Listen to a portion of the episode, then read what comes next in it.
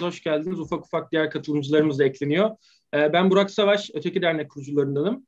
Ee, bildiğiniz üzere bugün Türkiye Yahudileri üzerine konuşacağız. Fakat ben yayını e, bir değişiklik yaparak e, yolu Türkiye'den geçmiş bir Alman Yahudinin hikayesiyle e, açmak istedim. Nazi Almanya'sından kaçıp Türkiye Cumhuriyeti'ne iltica eden Kadıköy'lü profesör Ernst Hirsch'in hikayesiyle başlayalım istedim. bildiğiniz üzere e, Almanya'da Cumhurbaşkanı von Hindenburg'un e, 30 Ocak 1933'te Hitler'i e, şansölye olarak ataması ve e, ardından yapılan Mart 33 seçimlerinde de Nasyonel Sosyalist Parti'nin e, %43.7 olması gerekiyor diye olmuyorsam. Yani 44'e yakın e, bir oy alarak e, güçlü şekilde iktidara tutulmasının hemen ardından daha Mart hemen Mart ayı içerisinde e, Almanya'da ciddi e, sorun esalar yani fırtına birlikleri meşhur e, Yahudilere karşı kışkırtma, taciz ve terör eylemlerine girişmeye başlıyorlar.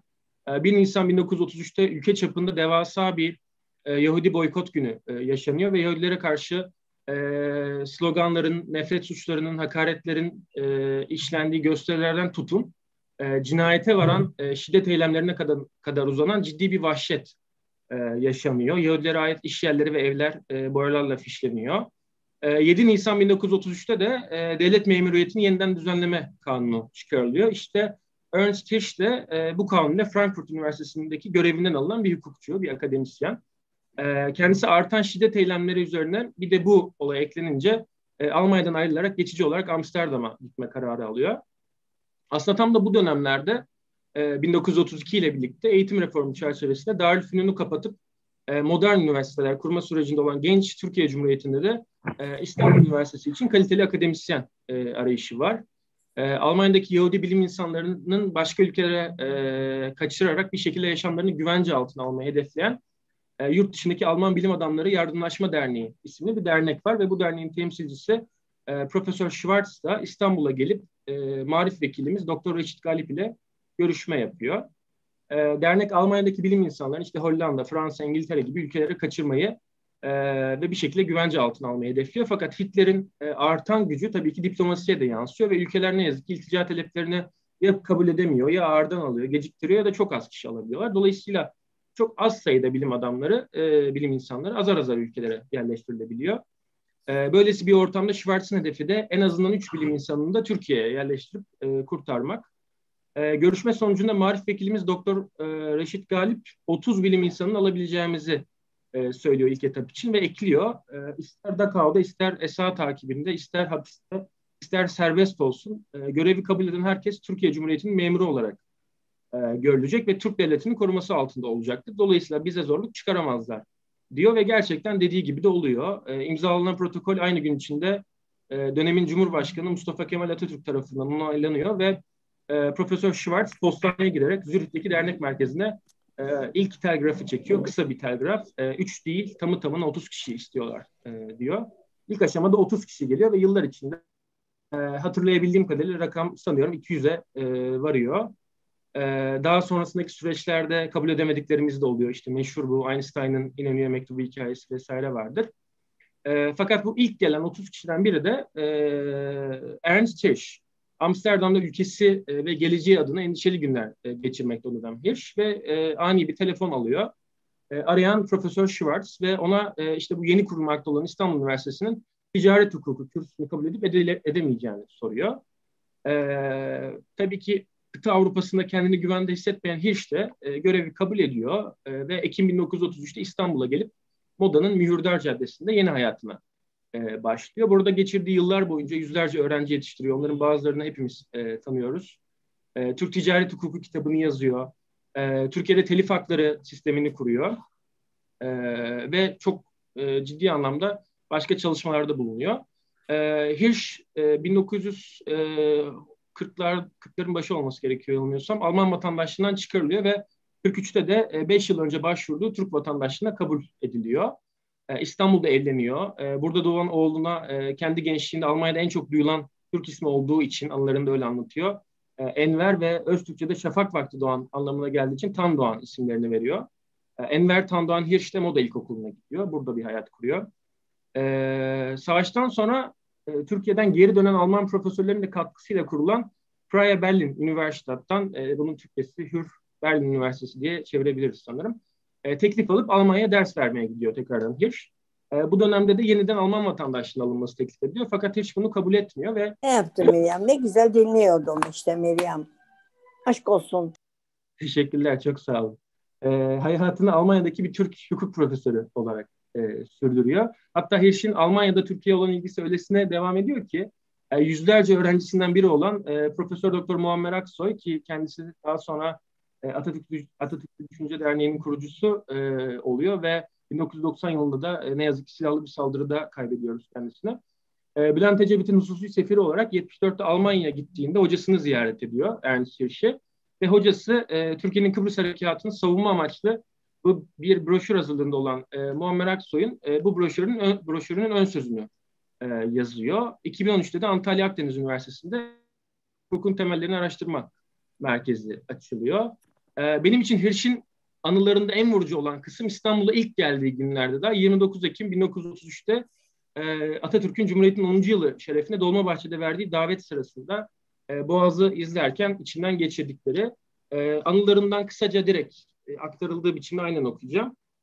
Ve işte ben kendi Alman vatanında Yahudi olduğu için hor görülen, tırnak içinde aşağılık kırka mensup olduğu için işgal ettiği mevkilerden kovulan, evini, yurdunu terk edip yabancı ülkelere kaçmak zorunda bırakılan ben, mülteci ben, dünyanın bir ucundaki Türkiye'de nice mermerler, somaki taşı, su mermeri, paha biçilemez kalkma işlerinin ihtişamıyla parıldayan nice değerli mobilyayla, halıyla, resimle süslü bir zamanların taht, taht salonu olan bu mekanda ülkenin ilk bin seçkininden sayılan saygıdeğer bir profesör sıfatıyla hazır bulunmaktaydım.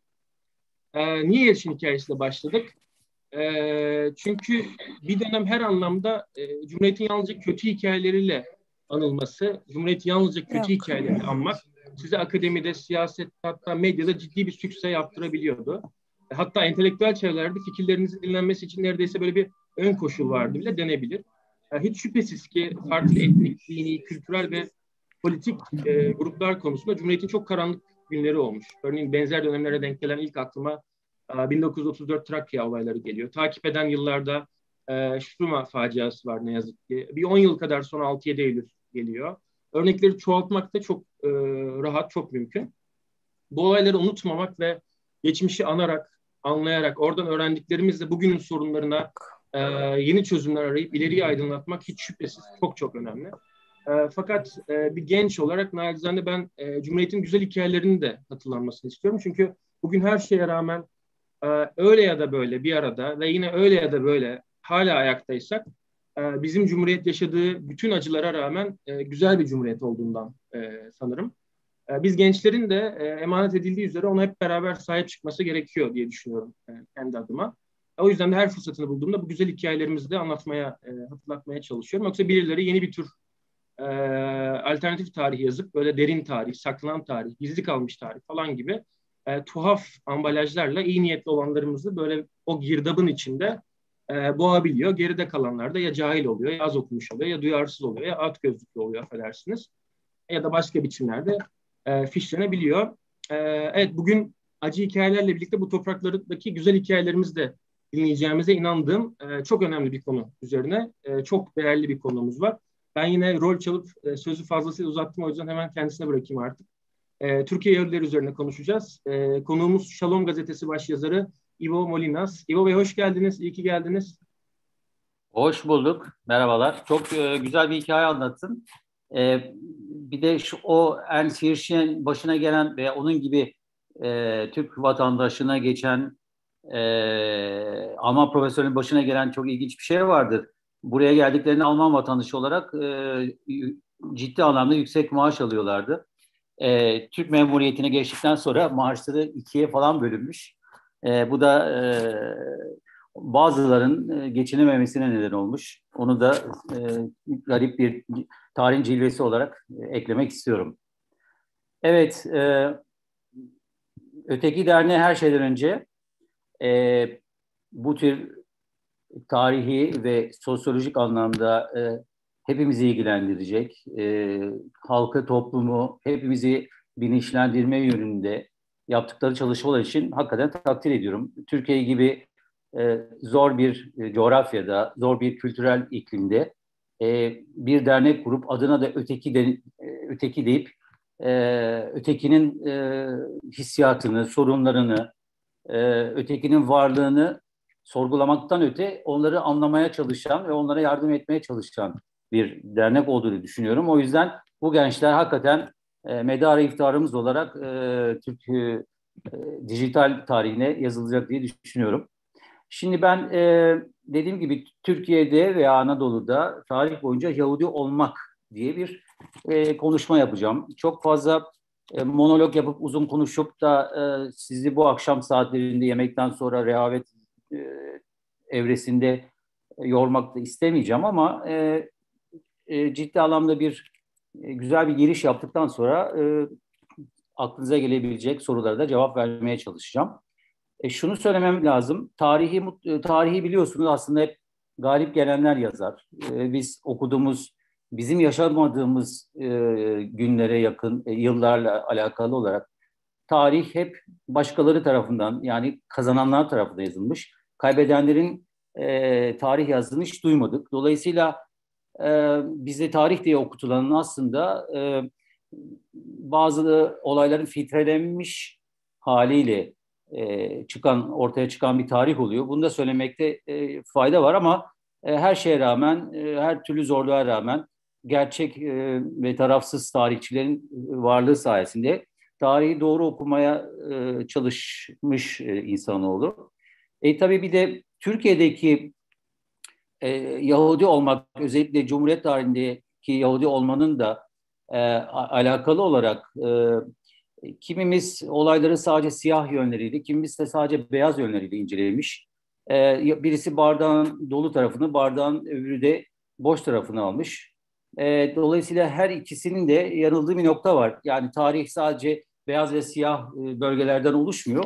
İşte onun ortalaması bir gri bölge var. E, dolayısıyla genelde tarih e, Türkiye Yahudileri açısından da ben Türk Yahudileri diyorum. Siz Türkiye Yahudileri diyorsunuz ama ben ısrarla Türk Yahudileri diyeceğim. Çünkü Türk burada etnisiteye bir referans değil. Atatürk'ün de e, ulus devlet inşasında yapmaya çalıştığı gibi farklı insanların Türk vatandaşlığı e, yoluyla e, eşit vatandaş anlamında Türk vatandaşı olan herkes Türk yönü demiş. Ne mutlu Türk'üm diyene, Türk'üm olana dememiş. Ne mutlu Türk'üm diyene. Yani kendisi e, Türkiye vatandaşıysa o insana Türk demekte hiçbir e, hiçbir problem yok. Fransız Yahudilerine Fransız Yahudi diyoruz da Fransalı Yahudi mi diyoruz? Fransız Yahudi diyoruz. Amerikan Yahudi diyoruz. Amerikalı demiyoruz. Niye Türkiye Yahudileri, Amerika Yahudilerini Amerikan diyoruz?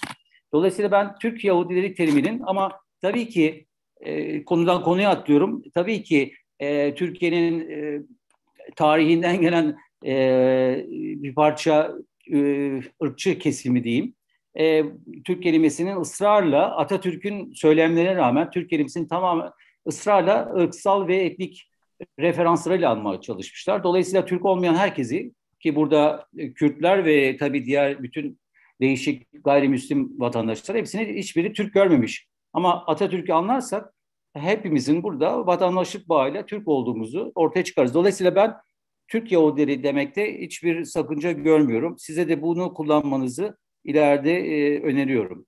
Şimdi e, nereden geldiler bu Yahudiler? Türkiye nereden geldiler?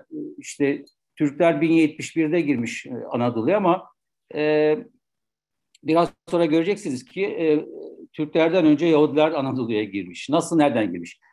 Şöyle biraz bilgiyi tazelemek açısından Yahudi nedir, İsrail nedir, İbrani oğulları nedir biraz çok kısa anlatmaya çalışacağım. E, biliyorsunuz Yahudilerin e, en büyük ataları, en eskiye giden ataları e, milattan önce 2000 yıllarına kadar gidersek e, Avram dediğimiz e, genelde işte Hazreti İbrahim dediğimiz veya bizim e, e, İbranice veya İsrailoğulları anlamında e, Avram dediğimiz e, atamızla başlıyor bu yolculuk, bu, bu, bu başlangıç diyeyim. E, daha sonra tabii onun e, Avram, İshak biz de İshak, İshak diyoruz. Bir de Yakup var. Bir de Yakov var. Yani Yakup veya Yakup ve Yakov aynı. Bu üç e, atamızdan e, geldiğimizi e, tarihçiler veya e, Yahudi tarihçileri ısrarla söylerler. Yahudi kelimesi de bu Yakup peygamberin 12 oğlundan biri olan Yehuda'nın soyundan gelenlere, Yehuda'dır ismi, Yehuda da Yahudi olmuş. Ee, öyle açıklamakta fayda var. İsrail ne demek? İsrail, İsrail kelimesi hakkında çok farklı e, anlam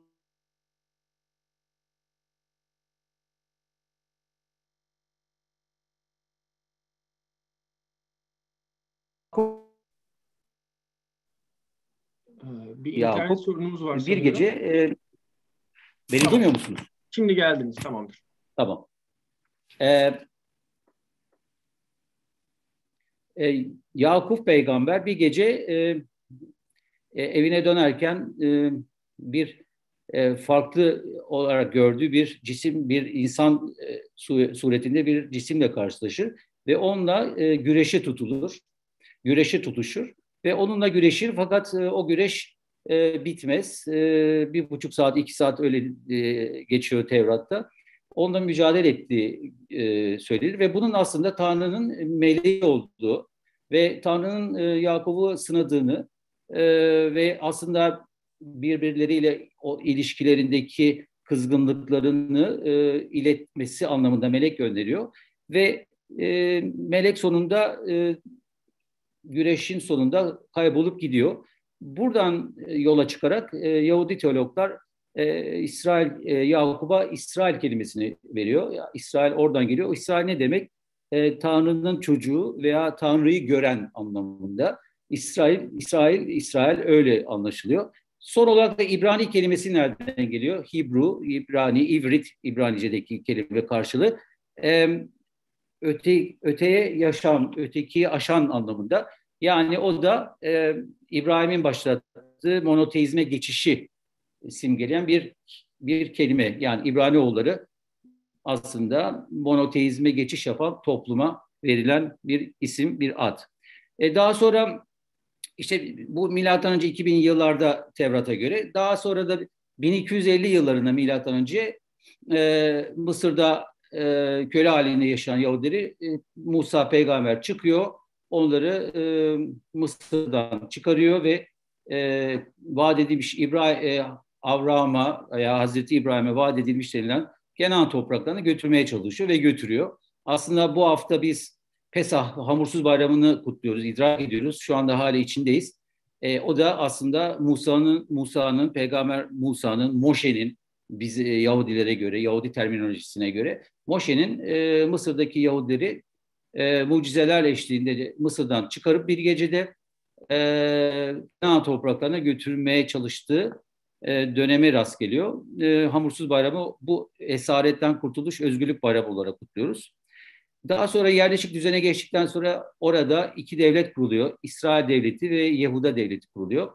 İkisi de e, e, biri Asurlular tarafından, biri Babiller tarafından e, iki yüzyıl sonra civarında e, yok ediliyor. Ve orada ilk defa başlıyor. Milattan önce 6. yüzyıl diyoruz bu arada. Bu Babil sürgünü veya veya Kudüs'ün kuzeyi, Suriye'nin güneyi tarafında yaşayan Yahudilerin e, Babiller tarafından işgal edilmesiyle ve Süleyman Tapınağı'nın da yıkılmasıyla birlikte büyük bir felaket oluyor Yahudiler için. Ve Yahudiler kuzeye doğru sürgüne gidiyor. İşte o ilk Yahudilerin Anadolu'ya gelişi belki de e, bu Babil sürgününden kuzeye doğru çıkanlar.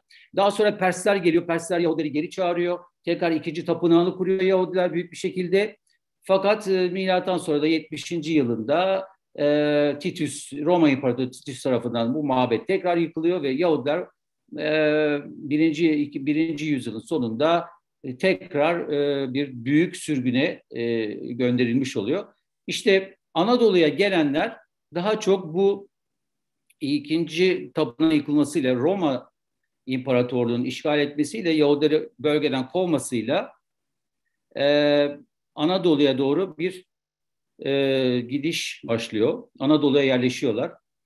Anadolu'ya yerleştikten sonra hmm, Bizans veya Doğu Roma İmparatorluğu'nun e, iş, e, hükümranlığı altında yaşamaya başlıyorlar ve bir anlamda sürgündeki e, en zorlu 20. yüzyıldaki Holocaust'u saymazsak tam 11 yüzyıl süren Bizans İmparatorluğu altında e, çok ciddi anlamda e, soykırımlar, e, din değiştirmeler, e, sinagoglarını yakmalar, veba salgını çıkıyor Yahudilere veriyorlar. 11 yüzyıl boyunca e, başta İstanbul veya Konstantin, Konstantinopolis olmak üzere İstanbul ve Anadolu'da daha çok e, Ege bölge, Ege'nin Güney Ege'de, Milas'ta, e, Fethiye'de, Pamukkale'de çok önemli yerleşim e, sağlıyorlar. Fakat özellikle İstanbul Yahudileri Bizans İmparatorluğu'nun imparatorlarından ki 11 yüzyıl sürüyor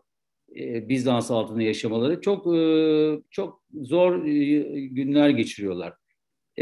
Bir bilgi vermek gerekiyorsa e, ilk e, Anadolu'da Yahudi e, varlığının milattan önce 4. yüzyıla kadar gittiği söyleniyor. Yani 2400 yıllık bir Anadolu Yahudi tarihinden söz ediyoruz. Ve milattan önce 2 2 3. yüzyıla ait İzmir'de Sardes sinagogu arkeolojik kazılarda bulundu. E, daha sonra milattan sonra e, 4. yüzyılda Antalya Demre'de şu an bile görebileceğiniz e, arkeolojik kazılarla ortaya çıkmış sinagog kalıntıları var. Milattan sonra 3. yüzyıldan bahsediyorum. E, ve tarih kayıtlarına göre İstanbul'daki ilk sinagog Halkopratia diye Rumca tabii bir isim. Şimdiki Bakırcılar Çarşısı'nın oralarda olan bir e, Halkopratia adlı bir sinagog. Daha sonra bu sinagog Bizanslılar tarafından tabii e, kiliseye çevriliyor. E, ve geliyoruz e, İstanbul'un fethine geliyoruz. İstanbul'un fethiyle e, e, Türkiye Yahudileri, Anadolu Yahudileri e, bir e, ciddi anlamda rahatlama e, rahatlama rahatlama sürecinin başına geliyorlar ve Fatih'in İstanbul'u fethetmesine çok büyük bir e, heyecanla e, katılıyorlar ve fetihten sonra e, Fatih Sultan Mehmet İstanbul'daki Yahudileri e, selamlıyor ve de Anadolu'nun veya işte e, evet Anadolu'nun çeşitli bölgelerinde olan Yahudileri İstanbul'a çağırıyor ve gelin hep beraber burada çok ciddi bir Yahudi nüfusu, Yahudi komünitesi kurun diyor. E, gelmeyenleri de zorla getiriyor bu arada. Bunu da söylemekte fark var çünkü resmi tarih bunu yazmaz. E, fakat e, e, Mora Yarımadası'nda, işte Yunanistan'da, oralarda bulunan e, Yahudileri de İstanbul'a zorla getirip çok ciddi ve güçlü bir cemaat yaratmasını sağlıyor. Ve Fatih'le başlayan süreç Kanuni Sultan Süleyman sonuna gelen e, ne kadar gelen süreç hani Osmanlı yükseliş tarihi, yükseliş e, evresi Türkiye'deki Osmanlı Yahudilerinde altın devri olarak geçiyor. Altın devri olarak geçiyor. Çünkü 1492'de bildiğiniz gibi e, İspanya'dan çok bu, o, o toprakları hiç görmemiş. O topraklarda sadece Romanyot dediğimiz yani Roma'dan kalma veya Rabidik Yahudiler veya Roma öncesi Babil sürgününden gelen Rabidik ve e, ve işte Romanyotlar ve biraz da Karayimler yani Hazar bölgesinde e, olan Yahudilerin buraya gelmesi. Karayim aslında Kara Yahudileri Irak'ın kuzeyinde 8. yüzyılda çıkmış bir mezhep. Yani böyle bir Karayimler, e, Romanyotlar ve Rabidik Yahudilere bir de artık ne geliyor? Kimler geliyor? Çok büyük bir kültürle, büyük bir zenginlikle e, ve büyük bir nüfusla İspanya ve sonra da 5 yıl sonra da Portekiz Yahudileri Osmanlı'ya, Osmanlı topraklarına e, ayak basıyorlar. Biliyorsunuz çok meşhur bir laf var. Bayezid bunları, ikinci Bayezid kabul ediyor ve Bayezid de e, düşmanı olduğu İspanyol kralı Ferdinand'a sen ne biçim bir kralsın Ferdinando diyor, öyle Ferdinando diyor. E, beni zenginleştirip seni yoksullaştıran bir e, kovulmaya imza atıyorsun dedi e, diyor ve aslında çok öngörülü bir padişah ikinci Bayezid. Çünkü e, yüksel yükselme devrinde Osmanlı ve bir Avrupa e, menşeli bir bir topluma ve o toplumun ve getireceği yeniliklere açmaya çalışıyor ve bu anlamda başarılı oluyor. Ve oradan gelen kimi Yahudiler aslında parasız gelenler bir de daha sonra Maranos olarak Hristiyanlığa dönenler fakat bunu da yapamayıp da paralarıyla e, ve varlıklarıyla ve de e, kültürel donanımlarıyla Osmanlı'ya gelen Yahudiler e, Anadolu e, Osmanlı'nın e, birçok dalında çok yüksek noktalara kadar geliyor. Saraydaki hekimlerin çoğu bu altın döneminde, altın devirde saraydaki hekimlerin çoğu Yahudi oluyor. E, maliyeciler hep Yahudiler yerleştiriliyor.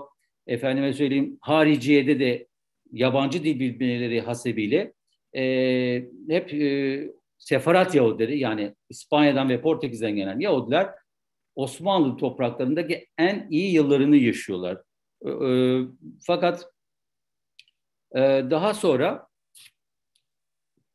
şunu da anlatayım. Bir önemli resmi tarih yazmaz fakat Avram Galante'nin e, e, meşhur yedi ciltlik e, Türk Yahudileri eserinde söylediği gibi e, Kanuni Sultan Süleyman'ın e, İspanya'dan gelen Donna Gracia ve Joseph Nasi adlı iki tane büyük banker ve hariciyeci çok önemli şahsiyetler ve Osmanlı'da Osmanlı'ya gelip e, Kanuni Sultan Süleyman'ın yönetiminde çok büyük her anlamda politik ve ekonomik olarak yardım ediyor. Ve çok ilginç bir, şey, bir olay gelişiyor 16. yüzyılın sonlarına doğru 1590'larda. Kanuni'den bir e, bir ödün koparıyorlar. Tabii ki para karşılığı, e, vergiler karşılığı. E, İsrail'deki tabii Yavuz Sultan Selim'in orasını orayı e, fethettiğini biliyoruz daha önce babasının. İsrail'deki Tiberia bölgesi, Kudüs'ün doğusu oluyor. Çok e, e, şey bir halde, metruk halde bir şehir, e, kalıntılarla bir şehir. Oraya e, bölgedeki bütün o bölgedeki Orta Doğu, İsrail, Filistin bölgesindeki dağınık yaşayan bir şekilde sürgüne gitmemiş, sürgünden e, kalmış yeni jenerasyonların yaşadığı o bölgedeki Yahudileri Tiberia bölgesine toplayıp orada aslında e, Theodor Herzl'in yıllar sonra e, 19. yüzyılda umut e, şey yaptı, Siyonizm dediğimiz e, İsrail bir devlet kurulma umudunu 16. yüzyılın sonunda aslında bu Joseph Nasi ve Dona Gracia Kanuni'den kopardıkları bir ödünle Tiberia'da bir Yahudilerin yaşadığı özel bir bölge yaratmaya çalışıyorlar.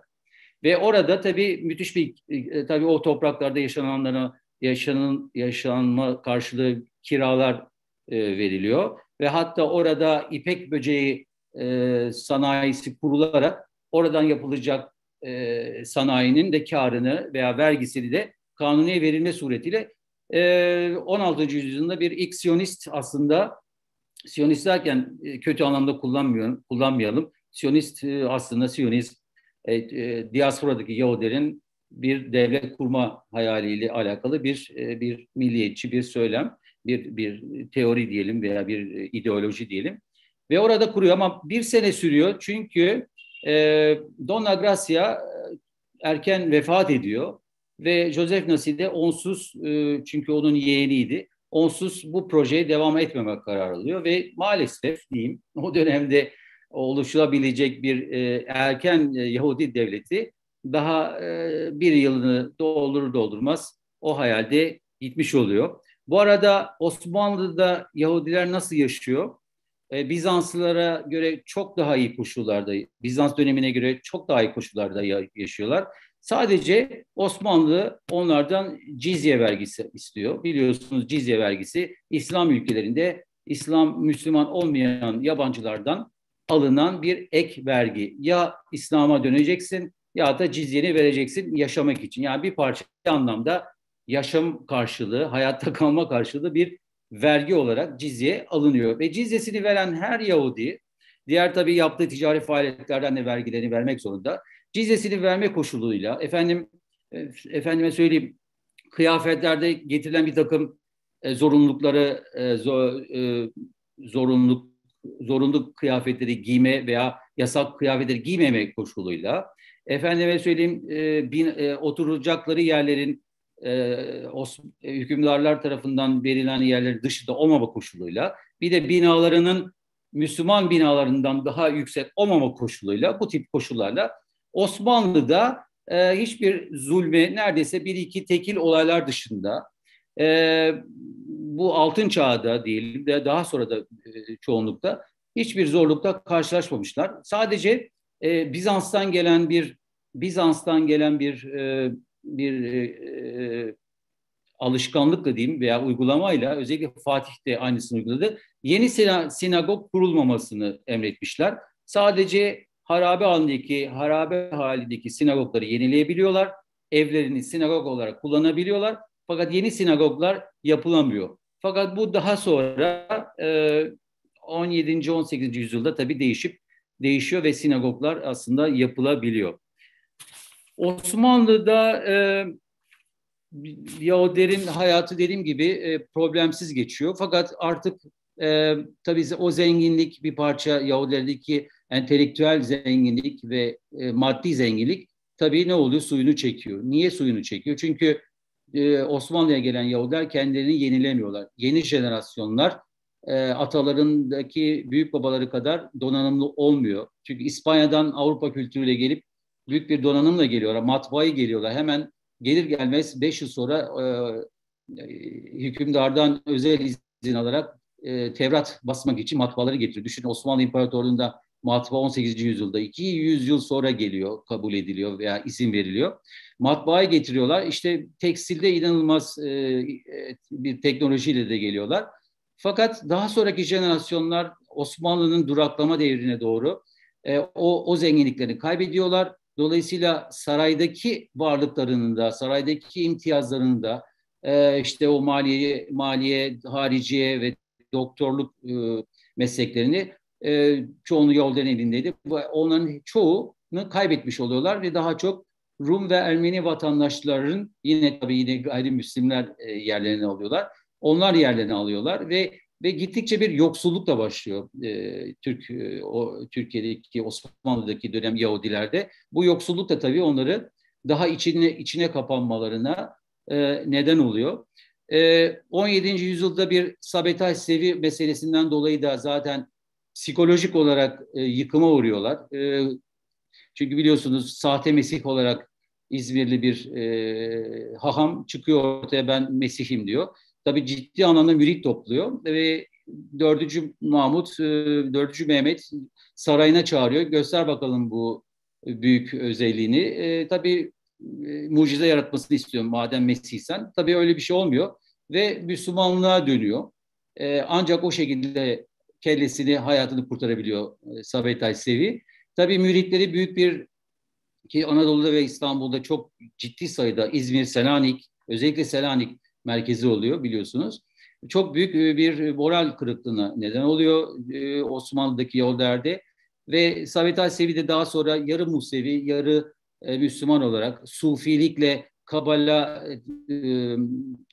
teorilerini birleştirip farklı bir yola giriyor. Fakat sonunda da Arnavutluk'ta böyle yoksul bir şekilde vefat ediyor. İzmir'e gidenler bugün Sabit Sevi'nin e, İzmir'deki yaşadığı e, binayı da görebilirler. Bunu da söyleyeyim. Osmanlı'nın ilerliyorum. Belki çok e, ağır gidiyorum ama bunlar anlatmam lazım ki sonunda doğru sonuçlara doğru e, argümanlara varalım diye anlatıyorum. E, gerileme döneminde kan iftirası çıkıyor. Hani dedim e, veba salgınında Bizans döneminde Yahudiler suçlu bulunmuştu ve Yahudi nüfusunun yarısını Bizans hükümdarı öldürmüştü. Hiç şeysiz. E, çünkü vebayı çıkaranlar mutlaka birileri olmalıydı. Kim olabilir? E, işte her, diasporada yaşayan e, Yahudilerin her dönemde ve her bölgede yaşayan Yahudilerin başına gelen o, oraya da geliyor ve vebadan onlar sorumlu Bu sefer kan iftirası başladı. Aslında bu Hristiyan kökenli bir e, iftira, bir komplo teorisi. Nedir bu kan iftirası? Efendim bu işte bugünlerde kutladığımız Pesah bayramındaki hamursuz yapımında Hristiyan çocuklarını öldürüp kanlarıyla e, bu hamursuzluğu da yoğuruyorlar, yapıyorlar diye bir inanış ve inanılmaz derecede kabul görüyor. Ve dolayısıyla bu kan iftirasından dolayı Yahudiler e, Bizans döneminde, daha sonra Osmanlı'nın işte özellikle bu gerileme devrinde 3. Ahmet döneminde e, e, birkaç Yahudi de e, suçlu bulunup asılıyor suçsuz yere. Aslında belki de e, toplumun e, baskı, toplumun e, biraz daha hani gazını affedersiniz almak için e, amiyane tabirle basıncı almak için yapıyor bunu. E, böyle bir tabii tatsız bir olay var e, gerileme döneminde. E, şeye geliyoruz sonra. E, Yahudiler artık daha sonra Abdülmecit iktidarında, Abdülmecit aslında artık gerilemeye iyice geliyoruz. Abdül, Abdülmecit yine kan iftirası karşısında e, dik duruyor ve bu tür iftiraların, bu tür komplo teorilerinin geçersiz olduğunu diye bir e, iradeyle yayılıyor. Ve dolayısıyla toplumun bir parça Yahudilere saldırısını e, önlemiş oluyor. E, yavaş yavaş e, Osmanlı'da e, Tanzimat dönemi batıcılık, anlaş, batıcılık başlıyor. E, ve o dönemde de Yahudiler tarihinin en e, eğitimsiz ve en yoksul dönemine rast geliyoruz. Abdülmecit dönemi. E, Tanzimat Fermanı ile aslında gayrimüslimler eşit vatandaşlık yolunda çok önemli bir adım atılıyor. Mesela e, askeri okullara e, Yahudilerin alınması yani gayrimüslimlerin alınması süreci başlıyor. Hatta Abdülmecit bir gün e, askeri bir okulu ziyaret ettiğinde Yahudi askerleri gördüğünde e, siz şabatınızı kutlamıyor musunuz? İşte hamursuz ekmeğinizi yemiyor musunuz hamursuzu? E, efendim işte orucunuzu tutmuyor musunuz? Bundan sonra Yahudi e, öğrencilerinde bu Yahudi bayramlarında e, eğitimden muaf olmalarını ve istedikleri ibadeti yapmaları izni veriyor ki bu e, çok önemliydi, e, önemli bir gelişme. E, Abdülaziz döneminde e, çok e, özel bir nokta var. Abdülaziz, e, Yahudiler, Türk Osmanlı Yahudiler son derece cahil, son derece eğitimsiz. Aldıkları tek eğitim Tevrat e, eğitimleri. Yani dini eğitim. Bunun dışında hiçbir la dini, seküler bir eğitim yok. Abraham Camondo diye bir bir Portekiz kökenli bir bir e, ve Osmanlı'ya İstanbul'a yerleşmiş bir e, büyük bir banker e, ortaya çıkıyor. E, Camondo kelimesi çoğunuz tabii e, duymuş olduğunuz bir isimdir. Kamondo merdivenleri vardır, Kamondo binaları vardır. Belediyecilik e, ve sanat anlamında inanılmaz e, Osmanlı'ya katkılarda bulunmuş birisi ve banker. E, hükümdarlarla arası çok iyi.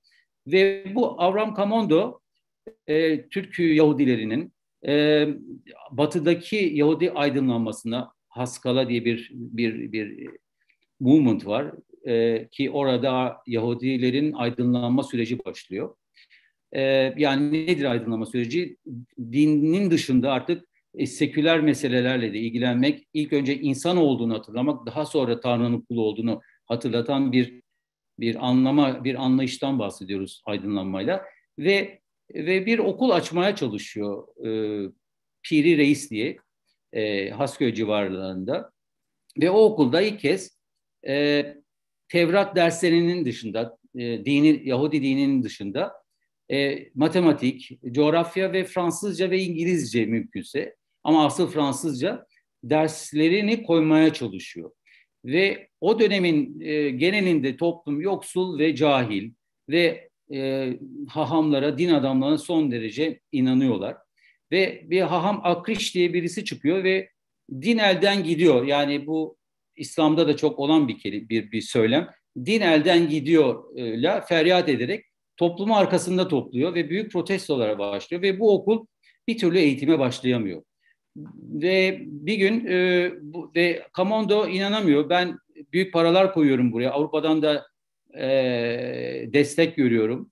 E, Yahudilerin geri kalmış Doğu Yahudilerinin e, aydınlanması için bir e, bir bir bir e, bir yaratıyoruz bir fon yarattık ve okul kuruyoruz laik okullar. Bu da din din din elden gitmeyecek. Din derslerinin ya dışında Yahudilerin level'larını düzeylerini yukarı çekmek için bir eğitim politikası, bu eğitim devrimi diyor ve evini basıyorlar. E, evini darmadağın ediyorlar Boğaz'daki yalısını. Ondan sonra e, Padişah Abdülaziz bu Akrişvi adamlarını içeri tıkıyor. Fakat toplum büyük bir isyan çıkarıyor. Akriş'i nasıl içeri alırsınız diye. Ve Akriş'i de serbest bırakıyorlar. Ve Avran Kamondo'nun okulu 5 yıl sonra o da e, e, tavizler vere vere 1870'lere 1865'lere rast gelen bir tarih e, başlıyor. E, yani okul eğitime başlıyor. Bu arada Kamondo e, toplum içindeki bu bu geri kalmışlığı ve onların baskın çıkmasını, din adamlarının hala toplumun en çok e, en çok taraftarı olan kesimin olduğunu gördüğü, görünce ve cemaatla da ilgili sorunları olduğunu görünce Türkiye'yi terk ediyor, Osmanlı'yı terk ediyor ve çok büyük bir kayıp oluyor. E, ve Paris'e yerleşiyor ve bankerliğini oradan yapıyor. Ama hiçbir zaman da Türkiye'yi İstanbul'u unutmuyor ve vasiyetinde öldüğünde de İstanbul'a e, gömülmesini istiyor. Ve nitekim Paris'te öldükten sonra da İstanbul'a getiriyor. Bil, e, ve biliyorsunuz belki Hasköy mezarlığının orada bir anıt mezar vardır. Bugün bile e, harap haldeyken e, 20 sene, 15 sene evvel ino, inovasyonla e, eski haline getirilmeye çalışılmış Hasköy mezarlığının orada büyük bir Kamondo e, anıt mezarı duruyor. Şunu söyleyeceğim. Bundan sonra tabii e, Allianz İsrailit Universal diye e, yine bu Doğu Yahudilerini e, eğitimini yükseltmek adına Fransa kökenli, Fransız Yahudi kökenli bir okul e, sistemi kuruyorlar Avrupa, e, Fas'ta, Tunus'ta e, ve İstanbul'da ve Osmanlı'da. Osmanlı'da hiçbir şekilde karşı çıkmıyor bu tür girişimlere ve tam 1900 e, 1875 ile 1925 yılı arasında tam 28 tane Fransız, İsrailit yani Fransız e, ya, e, Fransa'daki görülen eğitimi e, Türkiye ve Osmanlı ve diğer Müslüman ülkelere veya Doğu ülkelerindeki Yahudilerin eğitimini yükseltmek, seviyelerini yükseltmek adına okullar kuruluyor. Bu okullar sayesinde aslında e, ki seküler bir eğitimde var tabii e, ağırlıkta. E, e, Osmanlı'daki veya Türkiye Cumhuriyeti'nin, yeni Türkiye Cumhuriyeti'nin Yahudi toplumu e, inanılmaz bir şekilde e, seviyesi yükseliyor. Entelektüel seviyesi yükseliyor, kültürel seviyesi yükseliyor ve meslek e, mesleklerini geliştirecek eğitimler almış oluyorlar. Bir meslek sahibi de oluyorlar bu okullar sayesinde. E, Birinci Abdülhamit döneminde çok büyük bir e, ilginç bir olay var. Birinci Abdülhamit, ikinci Abdülhamit pardon, e, savaşlardan e, asker kalmıyor Osmanlı'da. Her tarafta savaş var ve e, Hanbaşı Moşelevi'yi çağırarak e, Yahudilerden de artık asker istediğini, bunu yapabilip yapamayacağını soruyor. Moşelevi hemen kabul ediyor ve bildiğiniz üzere ondan sonra artık başta Çanakkale'de olmak üzere, Kurtuluş Savaşı olmak üzere Yahudi toplumunda erkekleri askere gidiyor ve e, ve bildiğiniz üzere e, şehitler de veriliyor. E, son Osmanlı Haham başısı Haham e, Nahum Efendi'dir. O da çok önemli bir karakterdir. E, Haham Nahum Efendi Osmanlı e, yıkıldıktan sonra, Türkiye Cumhuriyeti kurulduktan sonra Atatürk'ün güvendiği birkaç isimden biri oluyor ve e, yabancı dil bilmesiyle e, ve çok keskin bir zekaya sahip olmasıyla, haham olmasıyla beraber çok da e, seküler eğitimi almış bir haham olarak e, kendisini e, yabancı dil bilmesi hasebiyle Amerika'ya bile, Avrupa'ya bile yolluyor. E, Türkiye Cumhuriyeti'ni anlatmak, tanıtmak adına. Ve ondan sonra da e, meşhur Lozan Anlaşması'nda da e, Türkiye heyetinde de bulunuyor Haham Nahum Efendi. Fakat Nahum Efendi ondan sonra e, bilinmeyen, belki de bilinen nedenlerle e, Türk Yahudi cemaatini küsüyor. Çünkü o dönemlerde artık e, antisemitizm değilse bile e, bir e, Siyonist e, bir bir hareket var e, veya Türk Osmanlı'ya bağlılık var, şu var veya Türkiye bağlılıkla ilgili Yahudilerin seçimleri var ve cemaat içindeki siyasi e, ayrılmalardan, ayrışmalardan dolayı e, ülkeyi terk ediyor ve Mısır'a gidiyor ve Mısır'da e, uzun yıllar Haan başılık yapıyor ve Mısır'da e, vefat ediyor. Bunu ben hala bugün anlamış değilim. Atatürk'ün en güvendiği bir e, Türk Yahudisi, e, Osmanlı'nın son padişah, son Han başısı ve Türkiye Cumhuriyeti'nin ilk e, Han başısı ne yapıldı da ne oldu da cemaatin içinde ne gibi tartışmalar oldu ki e, hala açığa çıkmış değil ama bu tamamen top, Yahudilerin Yahudi toplumunun yönetimin içindeki dediğim gibi e, dini, seküler, işte Siyonist veya Türkçü politikaların e, çok fazla yukarı doğru çıkmasıyla e, Hamla Hanım Efendi e, ayrılıp gidiyor. E, ondan sonra e, Türkiye Cumhuriyeti'ne geliyoruz. Türkiye Cumhuriyeti ile geliyoruz. E, ilk yıllarda e, çok iyiyiz. E, Kurtuluş Savaşı'na son derece destek vermiş bir Türk Yahudi toplumu var. Hatta İzmir işgali esnasında e, Türk e, İzmir'in yerel Yunan halkı veya Rum diyelim halkının e, Yunanistan'ı e, desteklemediği için Yahudilere saldırılarla ilgili bir sürü hikayeler var. E, Yunan bayrağını indirip e, Türk bayrağını asan Yahudileri e, ile ilgili anlatılan hikayeler var.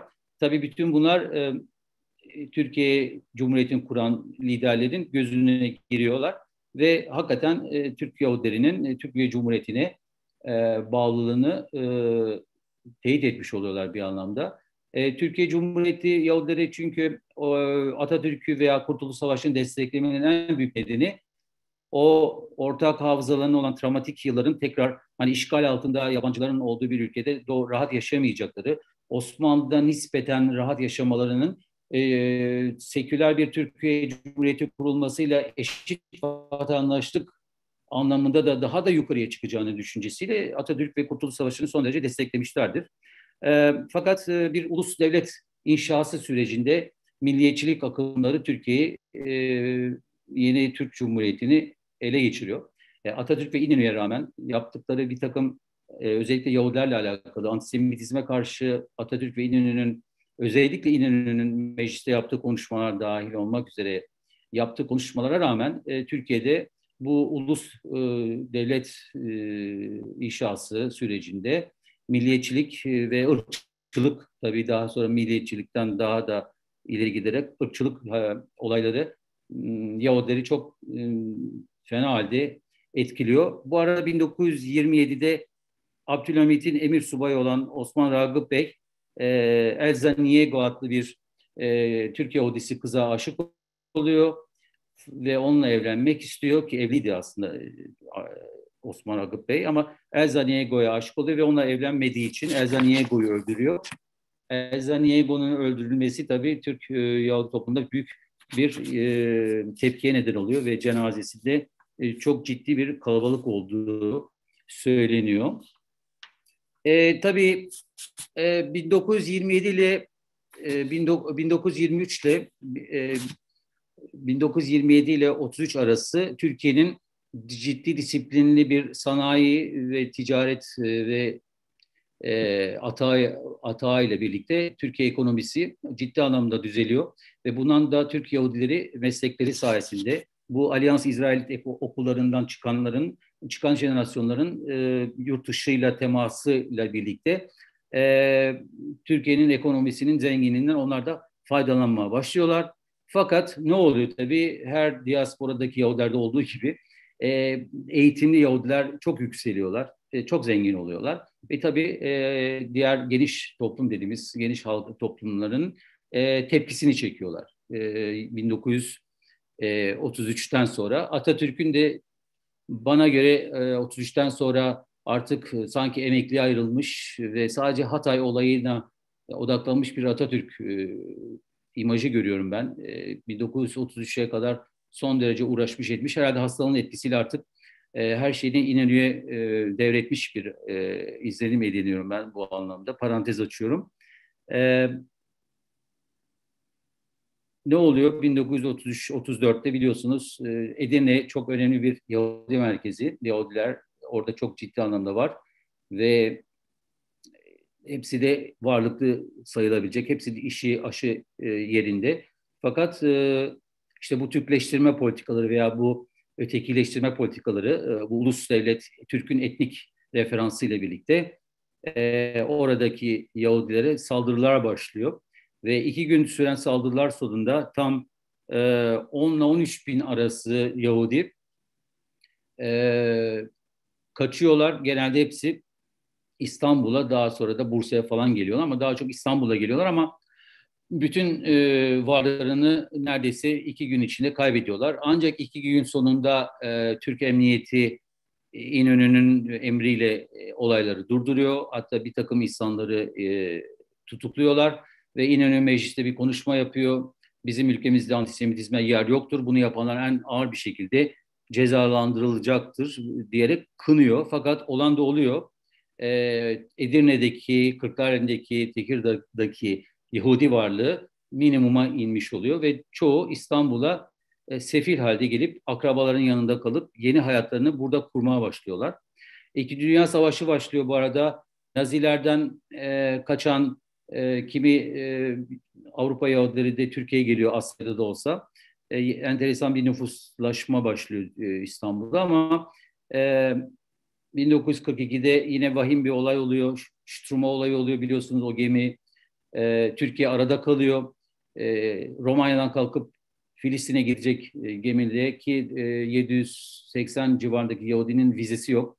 Ancak yapılan anlaşmalara göre vizesi olan Yahudilerin gemilerini İstanbul boğazlarından geçiriyorlar. Ama Türkiye bütün bu sıkıntılara rağmen e, kaçak olan Yahudi gemilerine hep izin vermiş, veriyor. Fakat Struma gemisi Karadeniz'de tam İstanbul Boğazı'na girdiğinde bozulunca e, bütün e, dramat, dram başlıyor, trajedi başlıyor ve biliyorsunuz Almanya'nın bir anda Türkiye baskısı, e, İngiltere'nin bir anda baskısı, arada kalan Türkiye e, gemiyi maalesef e, gemideki yolcular İstanbul'a indirtemiyor ve ve bu anlamda e, tarihi bir trajedi yaşıyor biliyorsunuz e, ve geminin Türk emniyeti gemiye çıkıp zincirlerini kestikten sonra gemi e, akıntıya kapıp Karadeniz açıklarına giderken bir gün sonra e, e, geçen bir Rus denizaltısı tarafından torpillenerek batılıyor ve 780 kişi e, bir kişi kurtuluyor. Onu da biliyorsunuz hikayesini.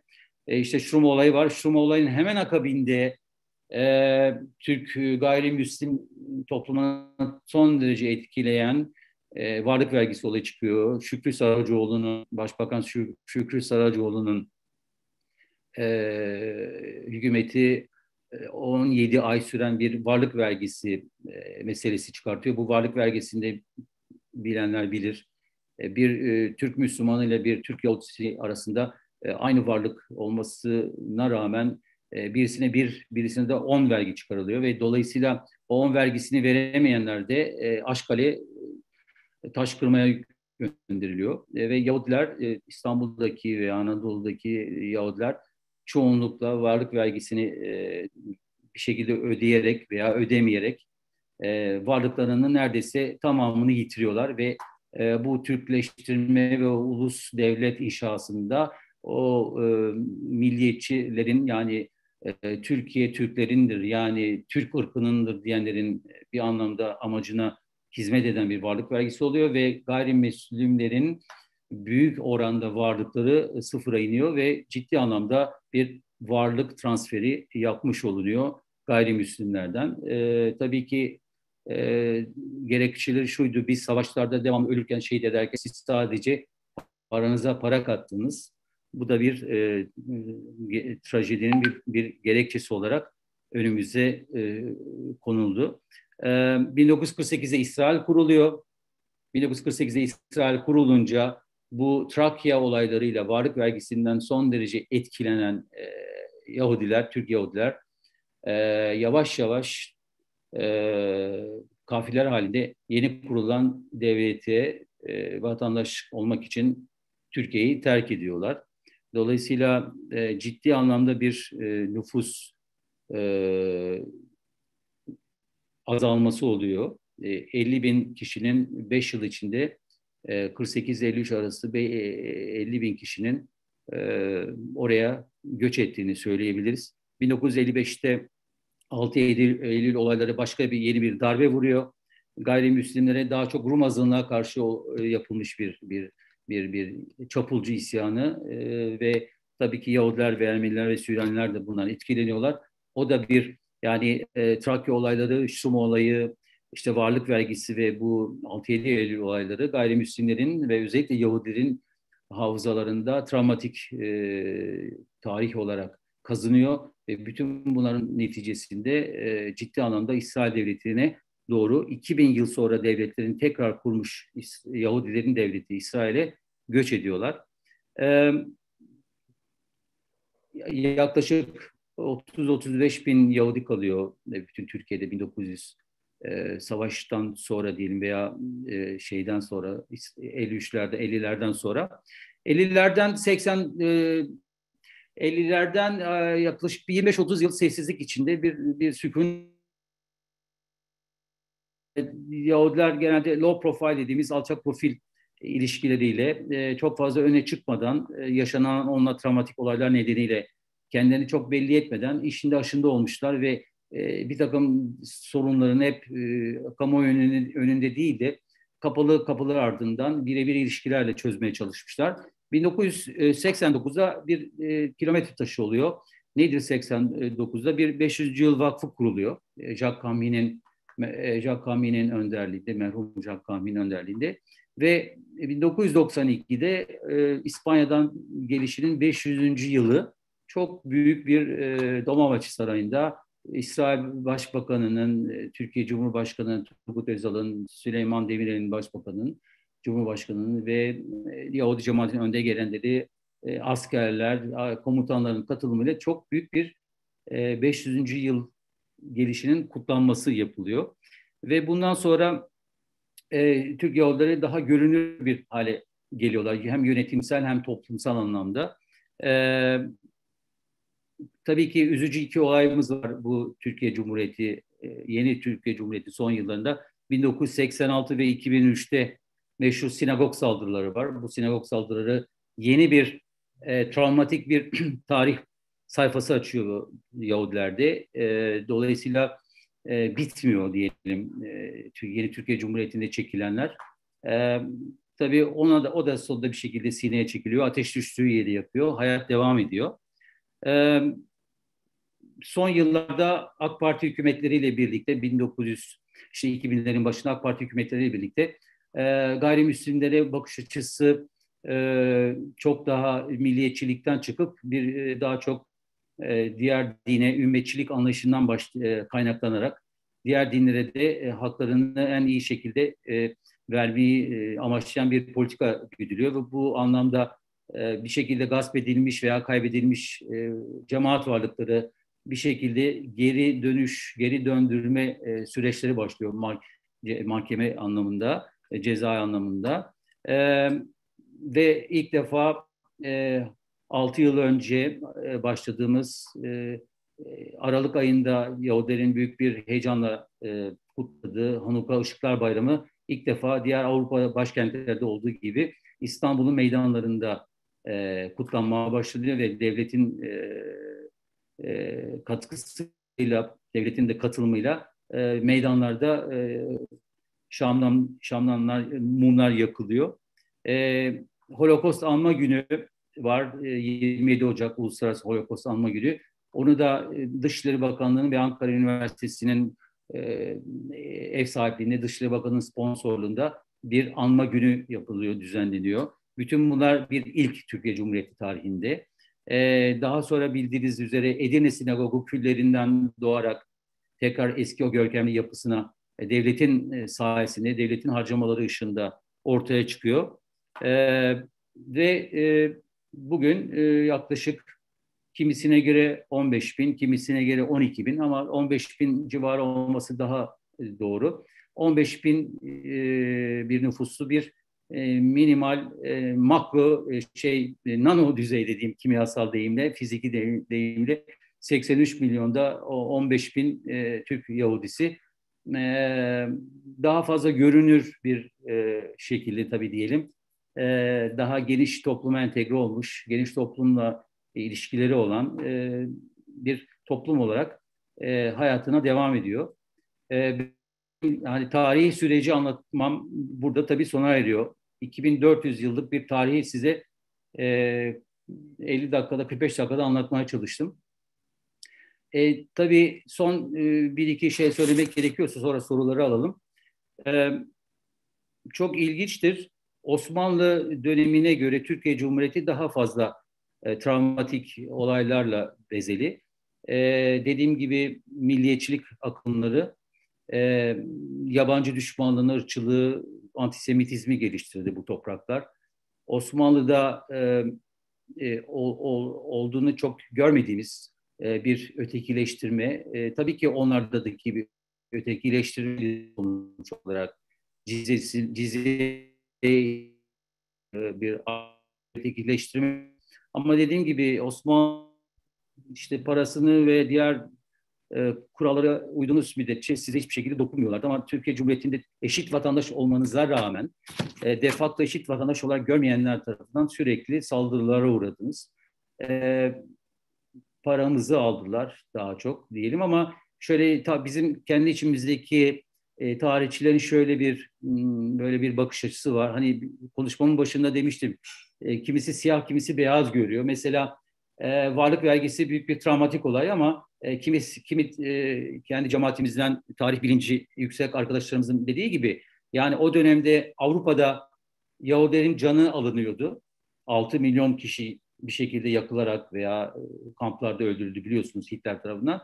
Sizin de alt tarafı paranızı aldılar. Canınızın alınması mı önemliydi, paranızın alınması mı daha önemliydi?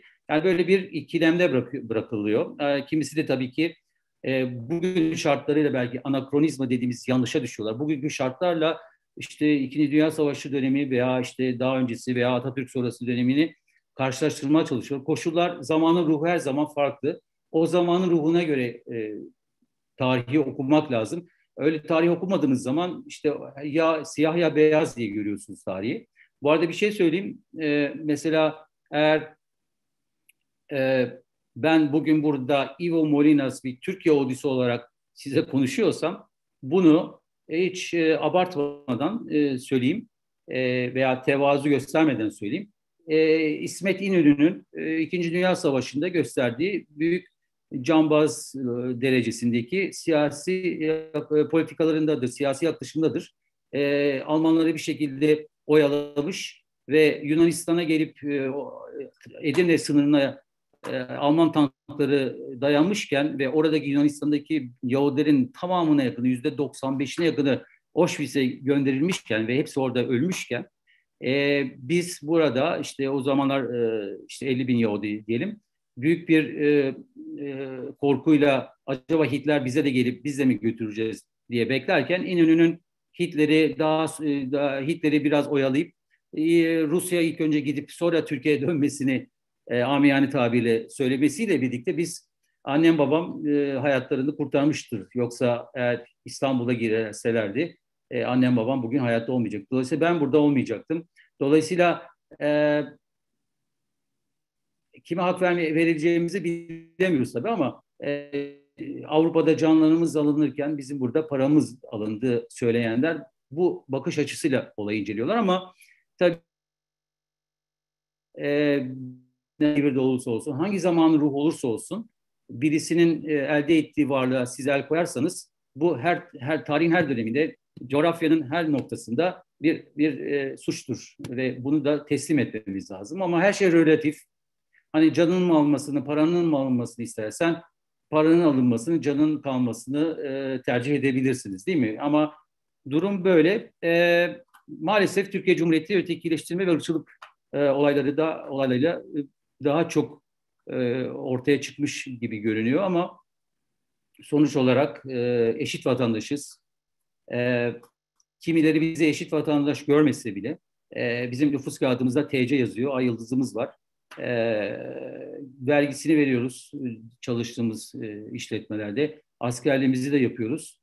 E, hiçbir, bunu da söylemekte hiçbir şey görmüyorum. E, ne üniversite, ne okullarda, ne devletin e, bürokratik e, safhalarında e, sokakta bir antisemitizm görmüyoruz ama ciddi anlamda basında, televizyonda ve sosyal medyada özellikle e, cezai uygulamalara maruz kalacak kadar ciddi anlamda Yahudi karşıtlığı var. E, ve bunun da aslında bunun maalesef e, mevcut hükümetler tarafından e, kale alınmadığını ve bu antisemitik söylemleri, e, e, cezai hükümleri daha ağırlaştırıcı bir girişimde bulunmaması, e, savcıların da resmen dava açmaktan çekinmeleri, e, bu antisemitik e, söylemlerin devam ettiğini gösteriyor.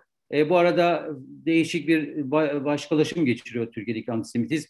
Yahudi kelimesini kullanmayıp Siyonistler üzerinden bu antisemitizm, gizli antisemitizm yapılıyor. Bu da e, not edilmesi gereken önemli bir gelişme. Ben şimdilik burada susayım. Sizden sorular varsa alayım. Çok teşekkür ederiz İbo Bey. Ağzınıza sağlık. Çok e, uzun bir tarihi süreci çok e, güzel toparladınız. E, sorular şöyle, e, isterseniz chatten arkadaşlar yazabilirsiniz, isterseniz e, el kaldırabilirsiniz.